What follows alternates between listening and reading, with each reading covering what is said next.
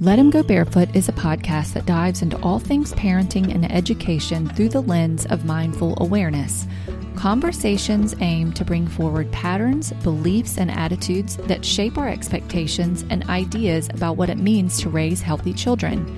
With a blend of science, ancient wisdom, and intuition, we will explore ways to support, nurture, and connect with our growing children while also nurturing and expanding ourselves. I am grateful you are here.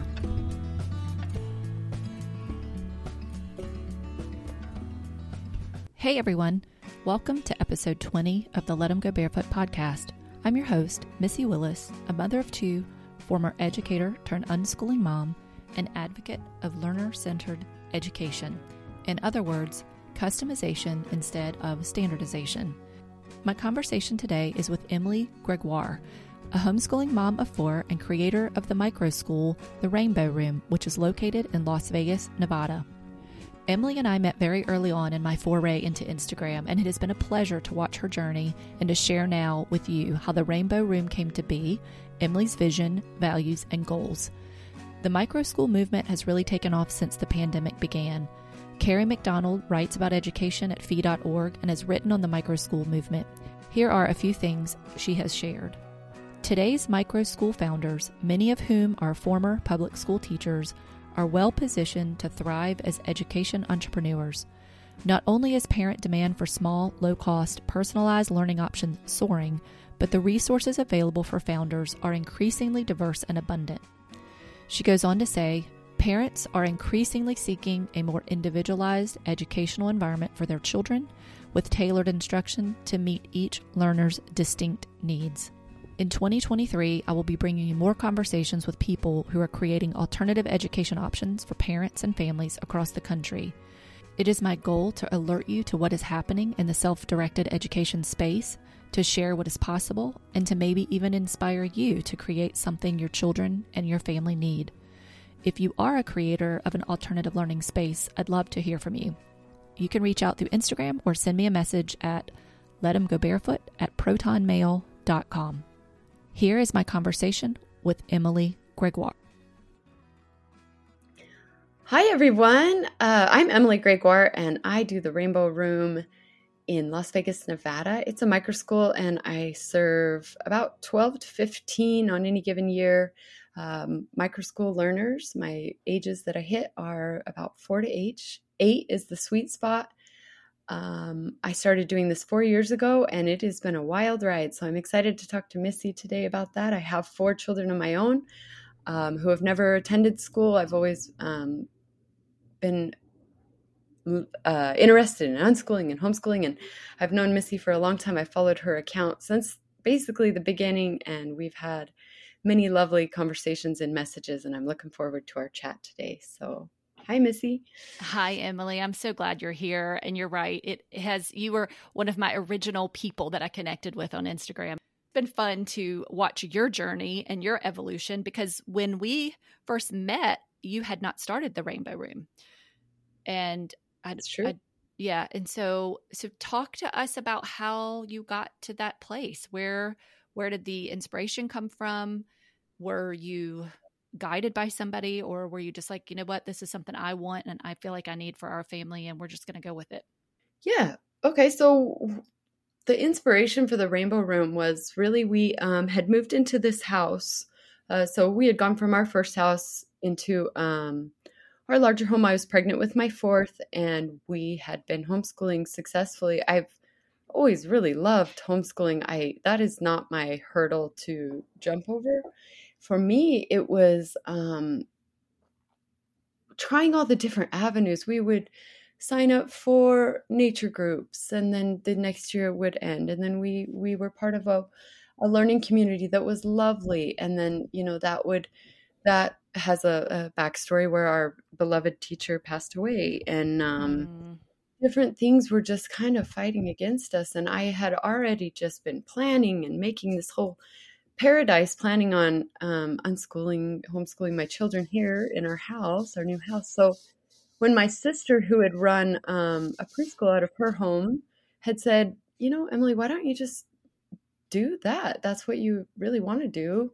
And she really gave me that encouragement of like, you can do it. And you know how it is. You just get that little bit of somebody. It's so important that small little push over the edge. And mm-hmm. now I mm-hmm. try and pay that forward of like, it's possible. You can do it. like, yeah. you know, sure it's work sure it's all those things sure you don't have everything right in the line as we speak but you know it comes together and um, i'm so glad she encouraged me on that and then it's just been such an amazing ride because it really helps on the side that I have always worried about is like, how do I create consistent rhythms for my children that involve um, this aspect of, I hate that word, you know, in homeschooling and unschooling, uh, socialization, but that's really what I wanted. I wanted my kids to have something that they could rely on a couple of days a week that was going to happen, you know, mm-hmm. not coordinating and talking and maybe and yes and oh let's get together and uh, na, na, na, na. as we all know for me my personality that's exhausting i would oh, rather yeah. work my butt off and provide a consistent thing every week for kids than i would like to be on the phone texting mothers and coordinating and all that stuff so that was mm-hmm. where a lot of it was like oh this fits my personality much better and then just started off slow and um, simple, and then it's just evolved. It's, it's to where I can't even keep up with all the calls and texts and people I meet that are like, "Oh, you're the rainbow lady." wow! Oh my gosh! And I have a name for yourself in the community. yeah, rainbow lady. the rainbow lady. That's awesome. Well, and I I relate to what you're saying too about creating some sort of a structure and a rhythm, and giving uh, your kids something they can look forward to and a consistent group of people that you can depend on because that really does matter and especially when we are homeschooling if we don't have that built-in community already. So and you know this is sort of a note just like to put a put a tack right here in this part of the conversation that it's important for mothers and fathers who have taken on the responsibility of homeschooling to really be honest with themselves about their personality and their own needs because we yeah. do sometimes get so focused on what our kids need we kind of forget about hey what what do, what do I need? And you know that can be the impetus for a creation of something as well not just what the kids are curious in but how how does how can you fit in to this homeschooling journey that you're on with your children and where is are your needs being met in the process? So I love how you noticed that about yourself and said I'm not going to do this onesie twosie. Maybe they'll show up. Maybe they won't. Uh, you know, we're we're going to just go for it. So, how did you get the inspiration for that particular the name, the space, and all of that, or was it just like very organic? You just said we're going to do it. I'm going to put a call out, and then we'll go from there. Well, when I had moved into this home, um, I had already been experimenting with so many different ways of um, like a Montessori space. You know, I was reading a lot of Montessori. I, I love all that kind of stuff. And I was really looking at this prepared environment. I was doing a deep dive on that. And so, as this house, you know, anybody who's bought a home, it's like a longer process. So, I had spent that time nesting. I was pregnant and I'm just looking and looking and looking. And, and I really was turned on to this idea of visible toys that are usable and beautiful and visual. So of course I was led to like the Grimms and the um, what's the other name? You know, some of these really proven creative building toys. And so I had kind of reorganized my space into let's get rid of some of the bigger, bulkier stuff and simplify down to an aesthetic where my my young kids can just build. I had this foyer mm. space that I wanted them to be building with these rainbow wooden toys and and I set up this beautiful little space of like uh, you know a shelfie and I was just really excited about all that and then when it came time to name it I was like you know what it's really becoming like the motif is the rainbow room all these toys are rainbow color mm-hmm. and I mm-hmm. love color uh, my last house was all the walls were different rainbow colors in this house I went simpler but the all the decorations are rainbow so and colorful so became the rainbow room and i am so glad that i named it that because it's really stuck and it has a double meaning because almost everybody's that's attracted um, to my space or, or my philosophy just by the way the universe works happens to be a double uh inter, like an international family like a mixed Oh my fans. gosh. Yeah. Yeah. So as you know, um, my husband's French, and so our uh, kids, he's from France, raised in France. So our kids have that background of like half French, half American, and we're trying to mix the two cultures together. And within the Rainbow Room, we have represented, I can't even tell you how many countries. Um, and it's just an interesting little side note of like what you put out into the world, you know, you kind of attract. A lot of our families have connected on that of like, well, I'm married to an American, but we live here, and you know, all these different things. And so, or we've had people that, you know, are both expats living here and they're just looking for something else because I think they don't have as much of the American um, thought process with it. They don't have to go over that hurdle. They're already starting from scratch of like, how do I educate my children? So mm, that's a good point. Yeah. They don't have a lot of deconditioning to do that sometimes we're faced with when we make the decision to homeschool. Mm-hmm. So it's been fun to think that we are really a rainbow of um, different influences and it's so fun to build this community and just hear everybody's story because it's my dream come true. Even in college, I've always been attracted to people that are different than me. I think it came from growing up in Idaho, which was um, a very, you know, similar, like, uh, I know there's a word for it homogeneous. homogeneous. Yeah, that's what I was about to say. Yeah. yeah. So anytime anybody would come, if they were an exchange student or, or whatnot, I would always just be like thirsty for like, what's the outside like? Mm. it's been a huge part of my personality since my youth. And so in college, I was the den mother to a bunch of international kids. And then I moved to Sun Valley where I met my husband. And that was a big international community that the owners of the resort had taken people from all across the world and brought them to this little space to create that kind of thing. And so all along, that's been a big theme of my life. So I'm just overjoyed that the Rainbow Room can have that double meaning. So it's like a fun, the universe is working on the backside to make mm-hmm. that happen. No, I find that so fascinating and just just cool because it's like you said the energy kind of that you put out it's interesting how it comes back to you and mm-hmm. um so, speaking of your children, though, being so, are they bilingual? Yes, we're doing our best to make that happen. All um, right. And then also, you mentioned your husband, and he's from France and mm-hmm. he's also a chef. So yeah. I saw on your one of your posts recently and your stories that he was on a particular show. Would you like to talk about that?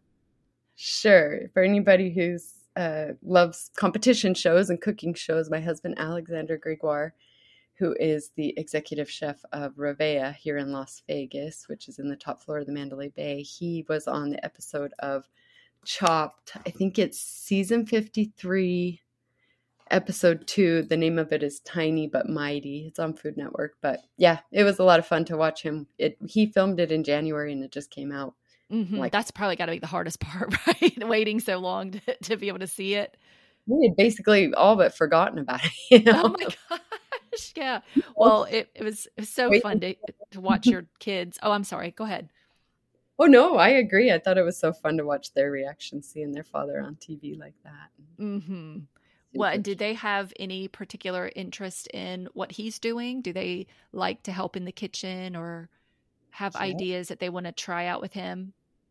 Yeah, that's also been a fun part of the Rainbow Room. Is you know I have this chef on on the payroll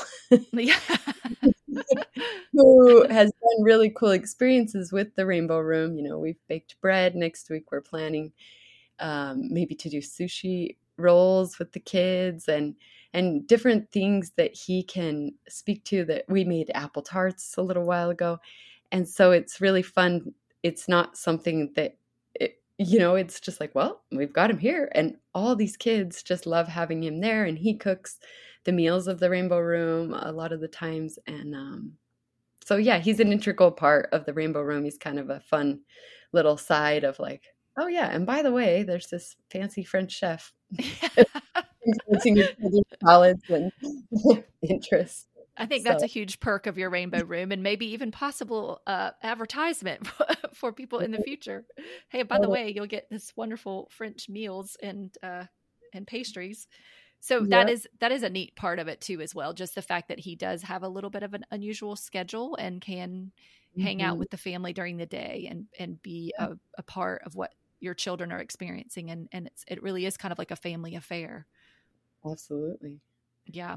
So t- talk to us a little bit about your children and and how this decision to homeschool was already there, but then now that you've moved into this micro school, do you you call it a micro school? Is that correct? Would that be? Yeah, it goes back and forth on the terminology, but it seems okay. that my. No, I mean I'm I like the name micro school because I think it's gettable. It's like mm-hmm. basically it's essentially school, but it's micro, and I only do Tuesdays and Thursdays, which so my my area that I've kind of decided on how I explain it best is the Rainbow Room is for homeschooling families that are looking for a supplementary program where their children can um, have friends, can have interactive play, do STEM and STEAM projects, can basically have all the fun of school and a little bit of an influence of an outside teacher and and yet it's still homeschooling this is not like I'm a full five times a day replacement for school, which some micro schools are. So that's kind of the distinction. I'm a hybrid homeschooling option, and we mm. create together, the parents and I, it's a very interactive um, experience of um, making individualized learning pathways for each child. So each child is is doing different things when they're here um, during the different age groups. I like I mentioned, I'm four to eight, so uh, that's never bothered me. The mixed stage learning that's one of my strengths. Um, being that I am the mother of a 10, 8, 6, and 4 year old, that's mm-hmm. just swimming in since day one. So for me, I, I don't see that even as a real challenge, but I know that from the outside looking in and from the schooling mindset, it it's like, well, wait, but how? How is that mm. But yeah, can you kind of walk us through that and sort of explain it for those who might not be familiar, but maybe even people who hear have heard your story, follow you on Instagram, and actually are interested in potentially creating something similar? Of course. Yeah, it's really flipping the, um, you know, sage from the stage. I'm standing up and teaching certain subjects to empowering. It's it's back to the Montessori prepared environment where there are rules within, or I mean, freedom within limits. So the children, um, I've always borrowed this phrase from one of my mentors, but I say it a lot play a little, work a little. And we work with the child's, I, I basically work with the energy of the children each and every day. And we find it's, it's a much more intuitive process, much like the way I've done unschooling or, or my homeschooling of like some days are just different than other days. I, to sometimes there's a holiday going on or some days there's this and so when you put all your focus on keeping you know these reins of schedules and and tit tit tit tit this is the things we need to do it runs off the rails because some days are different so i like to move with this idea of the children we have expectations for we have i like little workbooks for different ones that's what they're working on at the time. We make sure to do a little bit of reading writing and um, vocab uh, all those kind of things basically mixed in throughout the day.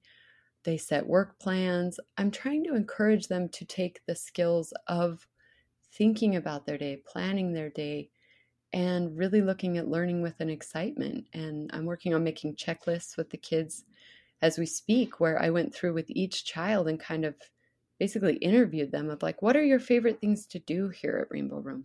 What mm. do you mm. find easy? Like, what do you like when Miss Emily says, okay, we're going to do a little bit of our, you know, writing book? And you light up like, yay, I can't wait, you know, and I do more pages than I even like set out to do. And what do you find like a little challenging? When Miss Emily says, okay, well, I think we're going to work on a little bit of our math books or some numbers. Do you feel yourself kind of, and I'm encouraging them to look inside and kind of monitor that inner fire of like, what, what does excite you? What doesn't? Because that's a, that's the lifelong skill that I'm really going for. Mm-hmm. That self awareness piece is so huge. And I think, you know, sometimes our younger children we we might think that they're not capable of doing that but it really is a skill that can be sort of like direct instruction of of you modeling it for them and then talking to them about it and then kind of allowing them the opportunity to sit with things and and then possibly teaching them the language to express themselves. I think with the youngest children i know i've experienced this over the many years i've worked with preschoolers is that it's not that they don't understand that they're having a feeling they just might not know how to express it. Absolutely. And, and so i love that you're sitting and having like a little one-on-one with them. That's great. Yeah and that's the beauty of my environment as well in the rainbow room and if i encouraged anybody to do um, a similar style it's really the environment. That's where you focus most of your energy and where i focus most of my energy is setting up a space and prepared environment that encourages learning, that encourages excitement and um, a high motivation level by, you know, working at it, giving them options, and also just letting them be in the space. I mean, when people come and visit um, the Rainbow Room, or like my mother was here the other day and she just said it's really impressive that all these children are just like buzzing about doing their things and it's not just some are playing, some are like getting their cute little, you know, those lap uh, desks and sitting together in little groups and working on their sight words. And other kids are doing a puzzle or a learning game over here.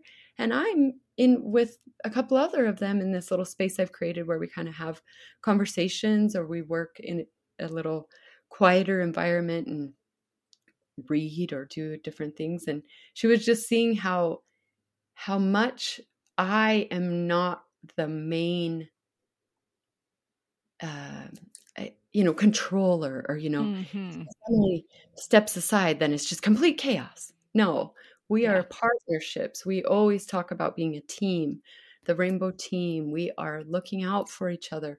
I focus so much on the language used and the attitudes towards one another. That is honestly like 70% of my focus of how are our behaviors and attitudes and respect for one another influencing our days mm. and it's it's really the secret because i've i've had my children in different things i've we all know that if your child comes home complaining about the way some other child is treating them or the way they feel there or how they're just that's uh, overshadowing any sort of learning, any sort mm-hmm. of anything.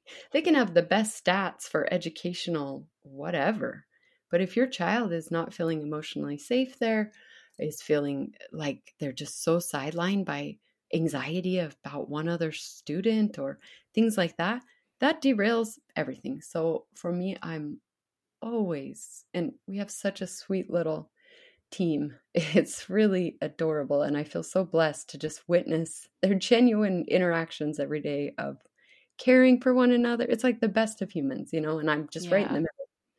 yeah. Well, and I like how you you talked about what your mother noticed that, that it wasn't like you were the primary and everybody was orbiting around you. It was more like they were orbiting around one another in their own little circles and and interests were leading some together and some were doing things individually because I do think when children are given the opportunity to be in an environment that is supportive in the way that you've created yours, they can relax into learning and Absolutely. their interest in a way that is is really difficult to do in a setting where there's a lot of children with a lot of different backgrounds. And I don't mean backgrounds like more more about their emotional backgrounds. So maybe they've come to school hungry or maybe they've come to school upset about something that happened the night before. But that stuff doesn't get addressed. It's like just stop worrying about whatever that was. Come in here clear your mind and now you will learn and you're mm-hmm. right it's impossible to do that i mean think about it as an adult i know when i get stressed out there's nothing else i can do except focus on that thing that needs to get taken care of if somebody were to come to me and say okay now you got to study for this test it would have been just forget about it i might as well just take a zero because i can't so I, I, agree i think you're you're spot on that that's really the secret sauce in any um any micro school school homeschool it's that connection piece and when the kids feel mm-hmm. connected and they feel heard and they feel like they have a part to play it's a it's powerful absolutely And that's what remember you were saying before we got on here about the you had written the piece on trust and that is my number one like mantra word like trust um mm. and that's what i focus on with the children and i monitor each one is different. Some are very um you know physical. They want to hug and they want you know all those things. And what i've done is i set my sight myself back a bit in an observation mode. I'm kind and loving and, and smiley and, and i'm always letting them know you can trust me both with my body language mm-hmm. with i follow through on my promises. I tell them all the time miss emily keeps her promises so if you're asking me about something like and i say okay this afternoon i promise we will do that and you know miss emily keeps her promises right and i follow through on that and i'm just always trying to let them know how much i care about them genuinely and how much they can trust me. They can lay their little trust in me. I like to show up consistently for each child, and sometimes that takes them, um, you know, two weeks to trust me, or sometimes it takes two months. And and I've had children where, and and it is always deepening, you know, just like mm. with my mm. own. Um, I first and foremost focus on trust. Like, do you trust that I will get your needs met? Mm-hmm. And that's the way it is with babies and like all relationships. If you don't have that trust and you're kind of all over the place and wishy washy, and like children know that, they feel that. Mm-hmm. Yeah, that consistency and the dependability piece is is very very important and i know that like in school settings you've got consistency but not necessarily consistency in attitude or behavior or presentation you know, mm. consistency might be that this is a building that you come to every day for five days a week, but that doesn't mean that you're getting a consistent person showing up who really does have your best interest at heart.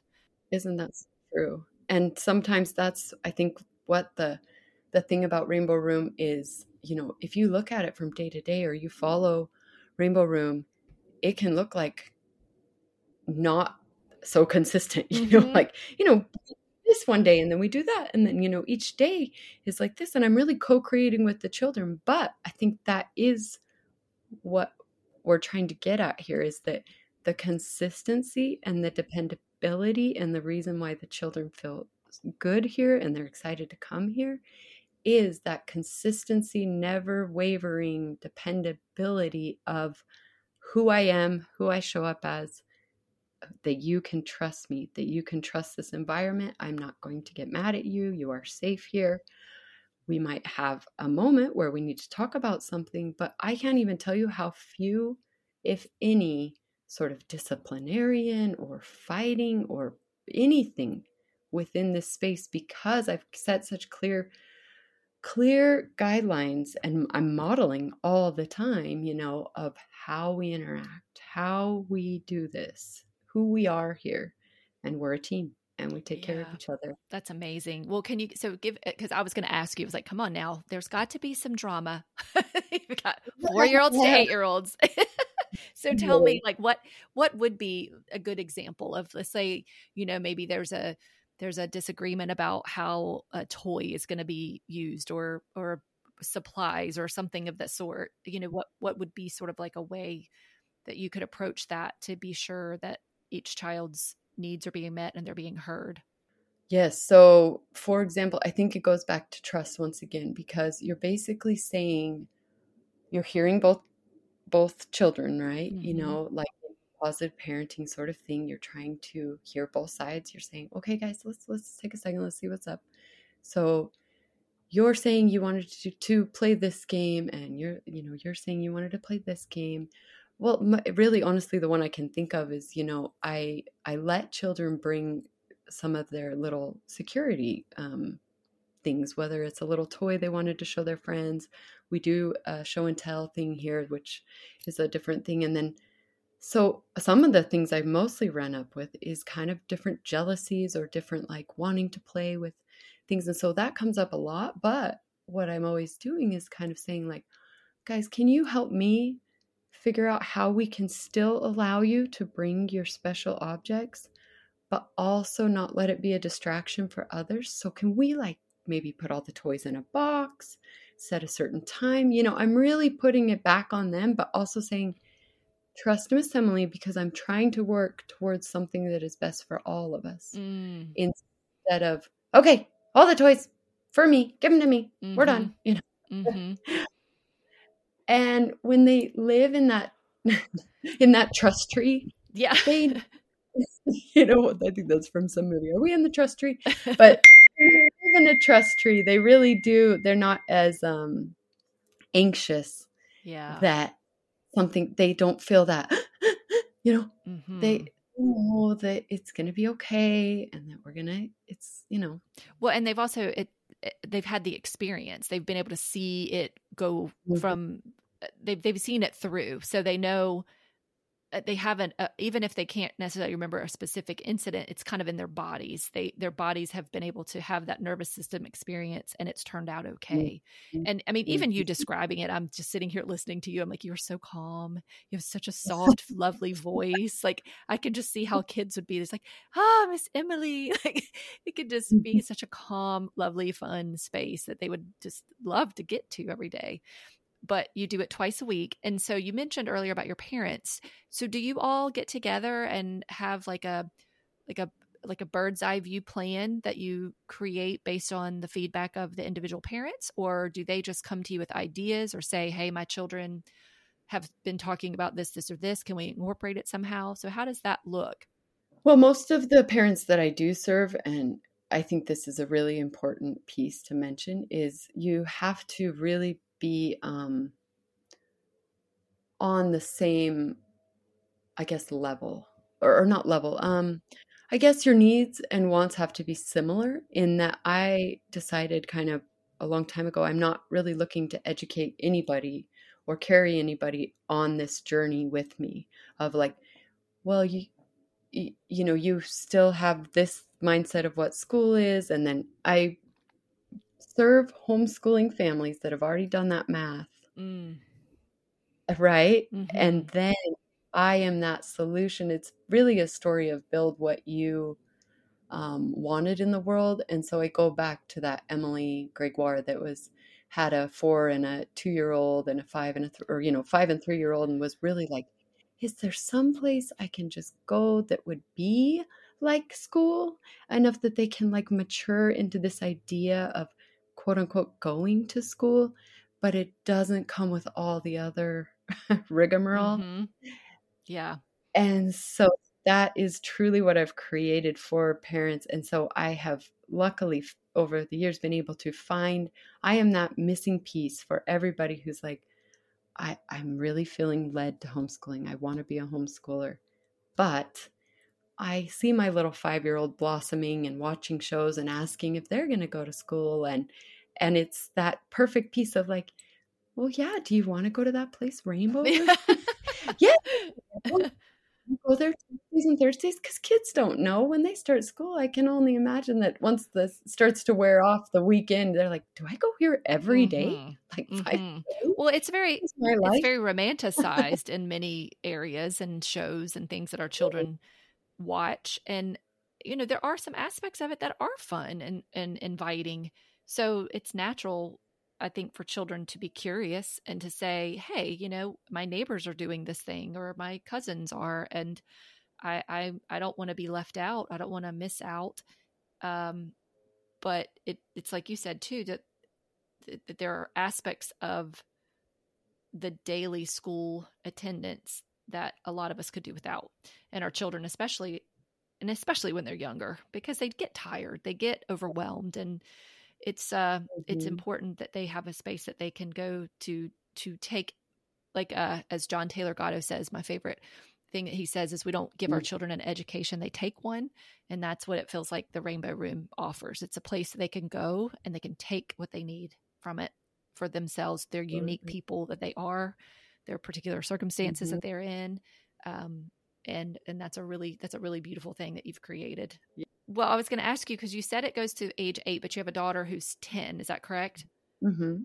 so how does she fit into your your home school not your homeschool but does she participate does she help you or what does she have her own thing going on now That's so interesting you ask because it is so interesting to witness. Um, I am a lifelong learner myself. I'm a lifelong self educator. you know what I mean? So this mm-hmm. all naturally to me as far as this idea of like learn, you know, I want to learn all the time. And so I'm a real big observer. And that's why I think I love Montessori as a, like a background um, so much because it's that observing rather than writing the script over it. And so, of course, I've grappled with that of like, well, she's 10 will she feel like the oldest will she feel like this and and i have an eight year old so you you know 10 and 8 and and then i've watched her and she has blossomed of her own volition almost into like an apprentice of mine. Mm, that's and amazing. it's really beautiful to witness because i don't want to run into a space where she feels pressure to do that mm. where she feels um, like she doesn't have any choice in the matter or where she's just taken along for the ride. That's really something I don't want. So I've given her a lot of uh, space in that. That my children all quote unquote work for the Rainbow Room in that money for the help with the cleanup, and they have like little jobs. Like we get Rainbow Room ready. It's a lot of preparation in the cleaning department, and then we um, clean up afterwards. And so I pay them. That's like how I arrange their allowance, quote unquote. Um, is that basically that's your extra job, you know, above and beyond our family teamwork mm-hmm. goals and so Rainbow Room is extra. Um, and so that is what I pay you for. And beyond that, I've watched her just she watches me and then takes kids aside of her own thing and says hey mom i made this little writing plan for you know one of the ch- children and i'm I, can i do a reading lesson with so and so and and she loves children really genuinely she takes to her baby cousin we have a baby cousin that's two and then the other kids are all kind of in a similar age range but it's beautiful of like she runs to that two year old and they go off and do their thing and then mm. the other mm. play in their way and we all get to kind of witness that wow that is so fun and cool and it really speaks i think because i raised her in such a natural way that they're have you read that coming of age in samoa no i haven't it's really it's like saying basically that evolution, uh, uh, you know what I'm trying to say. Yeah. Via evolution, the human evolution, um, young prepubescent boys and girls were in charge of the younger kids, the toddlers, the you know four, five, six year olds. They were that was their maturity. That was their kind of like next role. Is well, I am a little older, and my parents can rely on me, and so I you know, watch over these toddlers and things like that. And that's a natural space for them. And I've just been like, wow, that has been so my experience just observing that. And it's not even just my daughters. I have watched boys and girls of a, a certain age. You would think, like, well, what does a seven year old have in common with a two year old? Uh, a lot. They're little humans and they mm-hmm. love each other, you know. Mm-hmm. I just had some, them say yesterday, oh, you know, she is so cute. And their just little hearts go so tender for the younger ones oh, yeah. because I absolutely reject this idea of we're older kids. We don't play with little kids or mm. the little kids, so, you know, are bothering us. And oh, that is like my biggest pet peeve. So I'm very against ageism. within the space you know i let these relationships develop of like 10 year olds play with six year olds and two year olds play with eight year olds and all these different things. Mm-hmm. So without writing the script over it myself, it really works. Yeah. Have found that to be the case many, many times in my experience in the homeschool community. It, it was difficult to to see that play out in a schooling setting for various for obvious reasons. The fact that kids are separated out by age in a very tight little age range um, and it kind of goes along with what Peter Gray has said and seen and researched and shared, which is that our children learn from one another and they, the young ones learn from the older ones how to either, you know, maybe be a little braver or take a little bit more risk or try something that they may not have thought of at the time, but then the older ones actually learn from the younger ones by how to be maybe a little softer and more nurturing. And there's this really beautiful symbiotic relationship that's happening between the two. But I guess what I want to like highlight is I do think that comes from being in an environment where that is safe and comfortable to do. Mm-hmm. Mm-hmm. And I think because you have created a place where kids know that there's not going to be any judgment if they're there's a three year age difference and they happen to like the same thing it it really does speak to the need for children to be in the presence of adults and others who understand the importance of those connections no matter what an age is absolutely and um i've just seen that so many times and i think it is something that is um, both reinforced on both uh, maybe parental levels and um, uh, the school system where it's basically like even within a, a grade an age grade you can like well i'm older you know even if it's like an october january difference you know? Yeah just saying that it can be so kind of a silly thing that um, you know parents will maybe even reinforce it like oh annoying little brother mm. or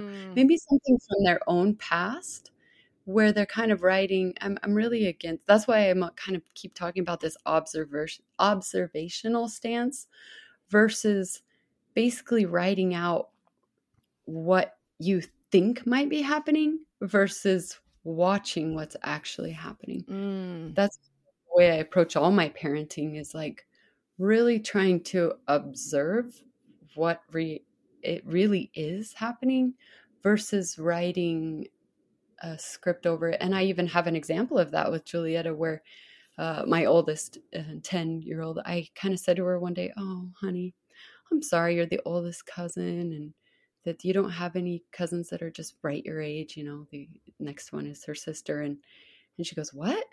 I, I love being the oldest. Aww. It's so cool.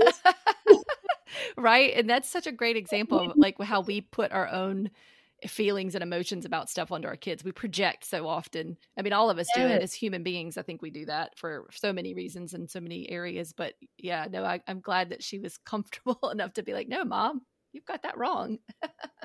yeah. Like, and it's just so funny how even you just kind of assume your children have these certain thoughts or feelings and then when you hear it you're like oh well of course you have your own perspective and your own experience mm-hmm. and you know that's the coolest thing that's yeah. what i love about well and so that's that communication piece is so vital I, as you were talking about the different ages and you know it it's easy for my brain to be like okay let me think of all these ideas or not ideas examples of, of things that we experienced. And we had um, a trampoline. We still have a trampoline, and, and it gets, still gets used every once in a while, even with my 20 year old and, and 15 year old. But it was sort of a, a magnet uh, for for the kids in the neighborhood, and also anytime we had large groups of children over, there were there were lots of kids on the trampoline, probably way more than you know they the manufacturer would have been comfortable with, but we would have multiple ages on there and some with little littles and some of the bigger kids. And what I noticed is that now there were some times that there were some tricky uh, um, situations to work through, but if the little ones were on there, the older ones would sit down and the littles would bounce around, you know, and then maybe one or two of the older ones would get up. It was like they would self monitor. They would notice, okay, I can't get on here and jump like I do when I'm here with the two older boys because I will shoot the child off of the trampoline. Um, yes. But then eventually the little one would, would get tired and want to get off. And it was a patience thing. It wasn't just a matter of let's make them leave. It was more like eventually they're going to want to go into something else. So it was nice to watch the children realize that they didn't have to force anybody out.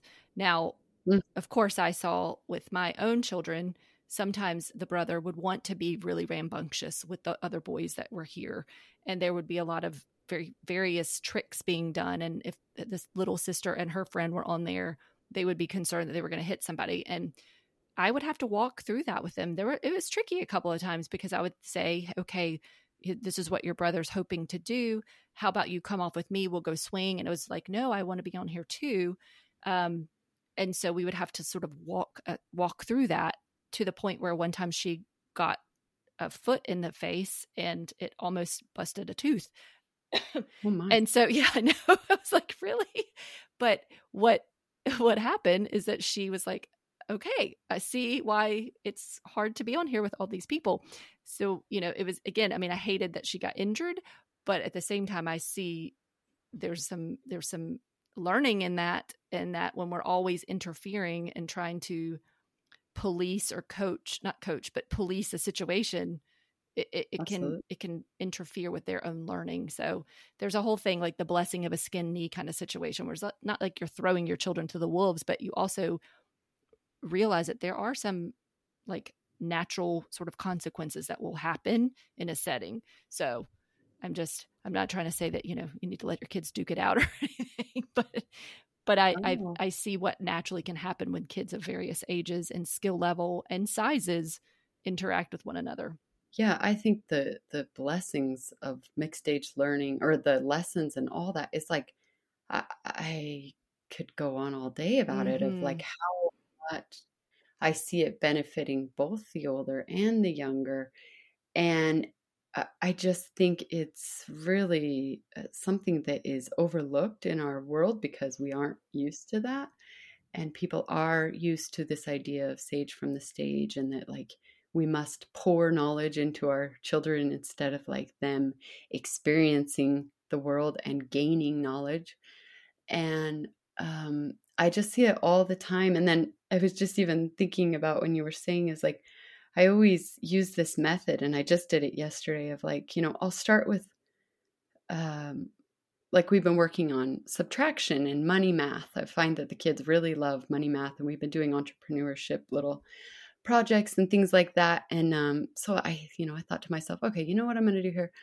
I'm going to do what I usually do of like, I'll start with one child of a certain, like one of my oldest, and I'll say, okay, why don't you come over here? I want to play a game with you. We're going to do this subtraction math, and we're going to use real money, and we're going to start playing this way. And I just laugh every time because before you know it, I have we have everybody there. Yeah, everybody.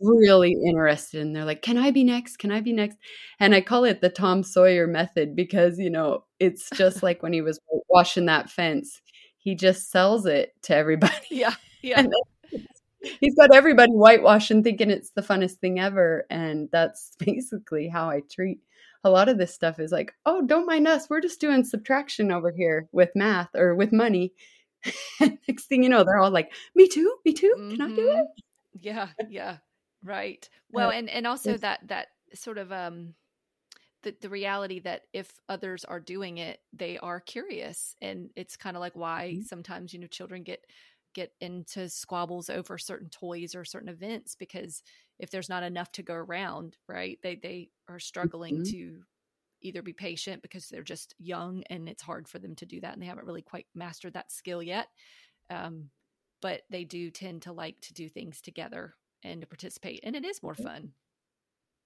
it is and they and then i like to once that gets going and that interest is there then i teach them basically of okay well now now this older child has gotten the hang of really what i'm doing you know which is pretty simple of like i'm pretending i'm buying this banana for 50 cents but um, the real cost of it is 45 cents what's my change you know? And then they can pair off and before you know it they're all teaching one another and it's it's not me having to go with each and every one and and before you know it the younger the younger really look up to the older and where we have such a trusting environment where everybody's um, kind and understanding to one another and accommodating they um they really it's a lot of fun as we all know and i know many of our favorite authors that we share write about that um that how teaching is really gaining the knowledge twice and that's just a huge part of rainbow room as well is encouraging the children to be a dynamic piece of the education process mm, i like that yeah one of my few memories you know i have not a, like my school experience was um, really a lot of boredom and just kind of hanging out. But I remember that they had a program where the first graders would read with the sixth graders. And that still sticks out in my head as both, mm-hmm. like when I mm-hmm. was the first grader and when I was the sixth grader, you know, as like the coolest thing ever because you're just trying to impress them. And then when you're the sixth grader, you're like taking this little mentee on and you're just like, oh, so cool. And Julietta had that the other day where one of, uh, she's a second English, um, you know, the Rainbow Room has had quite a few English as a second language uh, learners, which I love. And um, I just jump right in and we've taught them to read and all this stuff. And so Julietta got to have this experience where last year she was um, taking her aside and giving her reading lessons. And then she came for show and tell and shared a book. And Julietta was just like, oh my gosh, isn't that mm. so cool how well she's reading? And I'm like, mm-hmm. honey, you can be very proud. And she's 10, you know? We cannot rob children of this maturity that they want to have and they want to, they're ready for just because we're thinking, well, you know, this, that, and the other. Mm-hmm. It's that contribution piece that's really powerful. And everybody wants to have a meaningful um, they, they want to have a meaningful contribution even within the family it's why toddlers want to help you fold the clothes or help you in the mm-hmm. kitchen or you know they see you doing something and it's like this is what children do they model they mimic what they see and mm-hmm. so if they see you contributing to the family they want to contribute. And if you know your daughters are seeing you or your children i know you have a little boy too that are seeing you lead these children and support these children and they're wanting to do it as well. And, and there's so much gratification from that and i think it's a beautiful thing to witness and experience. When i have a new student or somebody they will bond with my children really like first they'll run to them you know oh i'm at rainbow room run and give julietta a hug or ophelia and um and then it's a few weeks later that you know they've been watching me from the side of their eye and i'm there and i'm helping instruct them but they see me as you know an administrative like like still the mm-hmm. kind of the chief or whatever but they're still not sure and and so it's after they kind of i watched this pattern of just like then they come up to me just one day with these bright eyes of hi miss emily and i'm like yep yay they, yeah yeah yay it's happened or, you know huh. no they'll they'll they'll trust me when they have tears when they're upset i really love mm. that when you know they get a skin knee and they let me comfort them like in that full way of like body into me like i'm like they mm-hmm. trust me they're not feeling insecure or anxious or worried right right well and and that really does um speak to the the different temperaments of our mm. children and that they're not all the same. Not all kids are going to come walking into a setting and be like, "Oh, what is all this stuff? I want to touch everything." Some are going to be really reserved and stand back yeah. and well, so I know that there are some questions that you have for me, and I want to give us some time to be able to do that. Before we get to that point, do you have like sort of any wrap up there that you'd like to offer for families or or parents who um, who really are curious about creating a space like what you have, I mean, first of all, they need to follow you on Instagram. Do you have a Facebook page too, or just Instagram? On Facebook, I'm on. A, I have a, a like a business page, Rainbow Learning Co. I don't okay. As much time over there, but I do have a page over there, and um, but Instagram, as you know, I'm sharing all the time, and I share the Rainbow Room days because I feel like those videos um, speak for themselves. You know, anybody mm-hmm. can some pictures of kids and and stuff but i have been filming my children and like i've been filming my life since i was 19 so it's a subtle i just share like as they're working i don't try and be in their face i don't have them perform to the camera. It's just a subtle kind of like wow look what we're doing look how they're learning mm-hmm. how this is working. And i let those speak for themselves because even as i speak i'm not able to articulate as much as what is really happening just by watching those videos of our days the rainbow days. So that's at uh at the dot rainbow dot room underscore on Instagram, and I'm very active over there. And then um, besides that, um, I really encourage uh, all my motivation. I love the Rainbow Room and I love education and all that stuff. But at the end of the day, my motivation was to be a close family, to like, I didn't have four children just to fall into this running around, overwhelmed trap of ah, anxiety, mm-hmm. trying to meet everybody's needs. I, I really have always been a lifelong creative contrarian. And so I was always asking, why school? Why mm. school? If if somebody can give me a good enough answer, but none of these answers are really hitting home for me. So it was because I wanted to have a wild and a free family that we could you know be in France some times of the year and other times that I just set everything based on that. And so everything that I do is really in in service of that vision for my family. And so I think that's where people should start is like really what do you intentionally want for your family because once you start a thing in motion, you know, it starts to gain its own speed and its own momentum, you know. Mm-hmm. I love that. Well, and and do you give people like would you be a mentor to people or have you done that or could like if somebody really wanted to get something started and they were very serious about it and just needed a, a guide or no? Are you like wait a minute that's too much? it's funny to say that I'm up for a fifty thousand dollar grant right now from VELA Education who in the mean in basically the opportunity to expand the Rainbow Room's reach and um, create you know services and products and replication basically models for anybody who is looking to get into this space i think it's easier than people would imagine and there is a huge momentum right now and mm. like i can't even keep up with the amount of uh, people that want a similar hybrid program and right.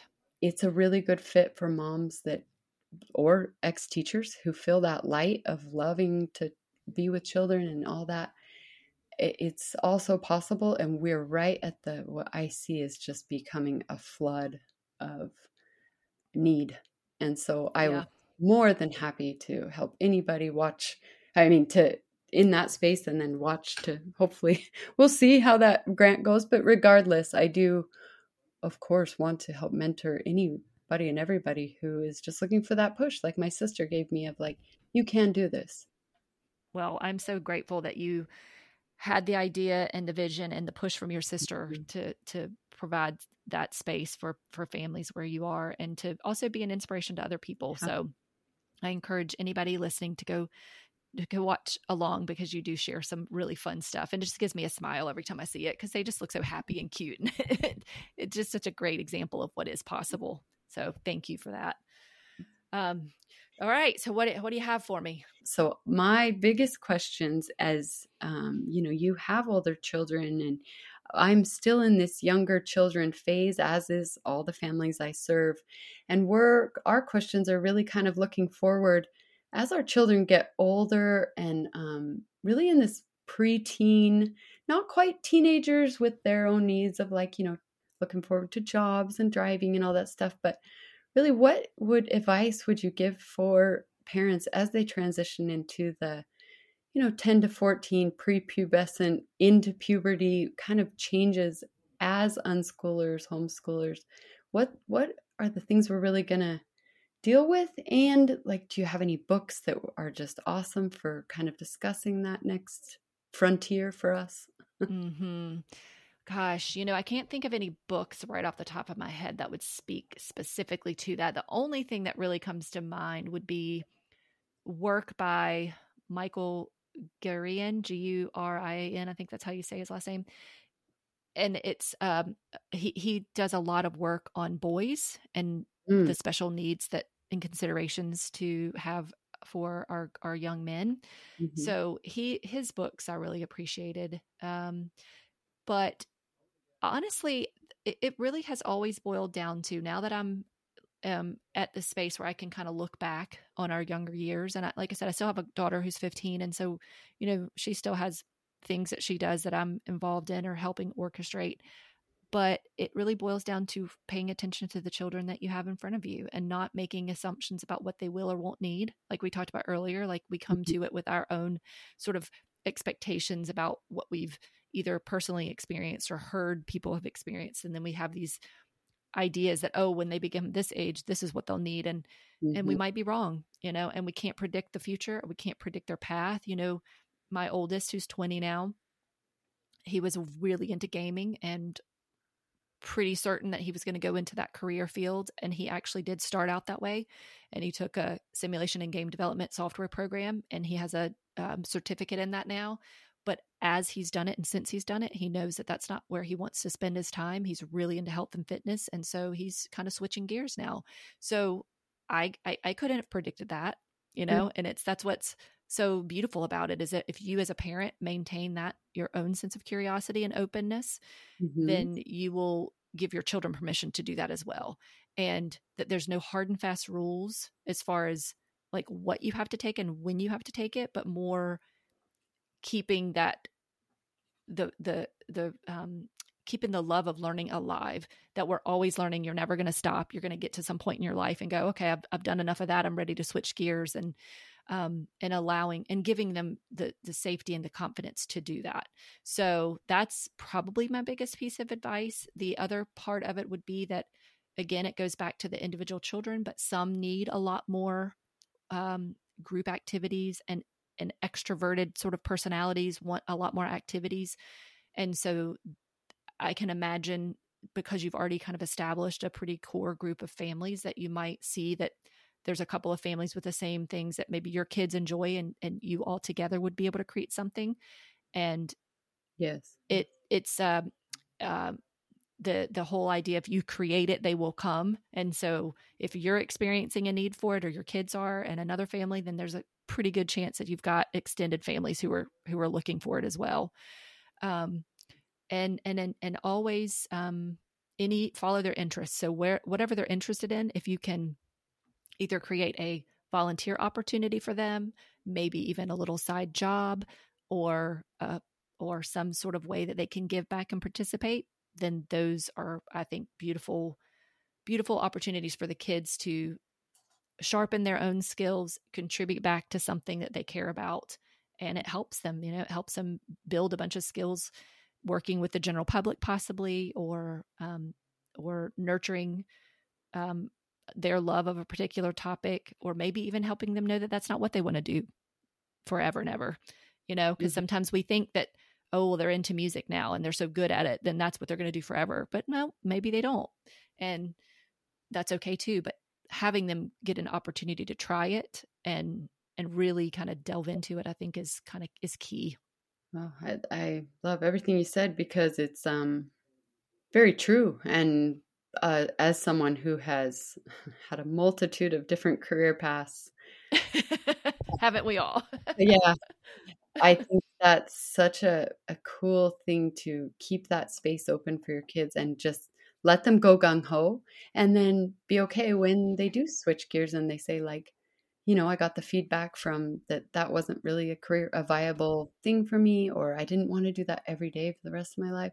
I satiated yeah. that curiosity and I want to switch gears. And I do think the more that we can use their teen years for that, yes. the better off they'll be once they do get to going out into the world at 18, 19, whatever. And um, mm-hmm. they get to say, like, okay, well, I've already explored three things pretty deeply.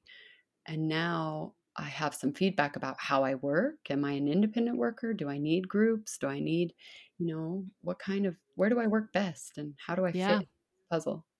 They have and, that- and do I need a schedule? Do I like that external schedule that I know is dependable? Because some kids do mm. like that, even in unschooling. you've got the you've got the really free flowy, laid back kids who are like, whatever, whenever, however, mm-hmm. and then other ones are like, what is happening today?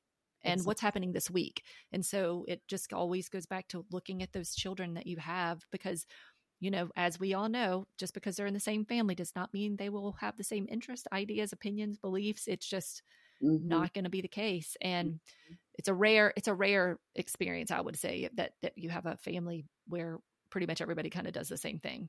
Um, but you know, I'm I'm trying to think um, if there's anything anything else I would add there.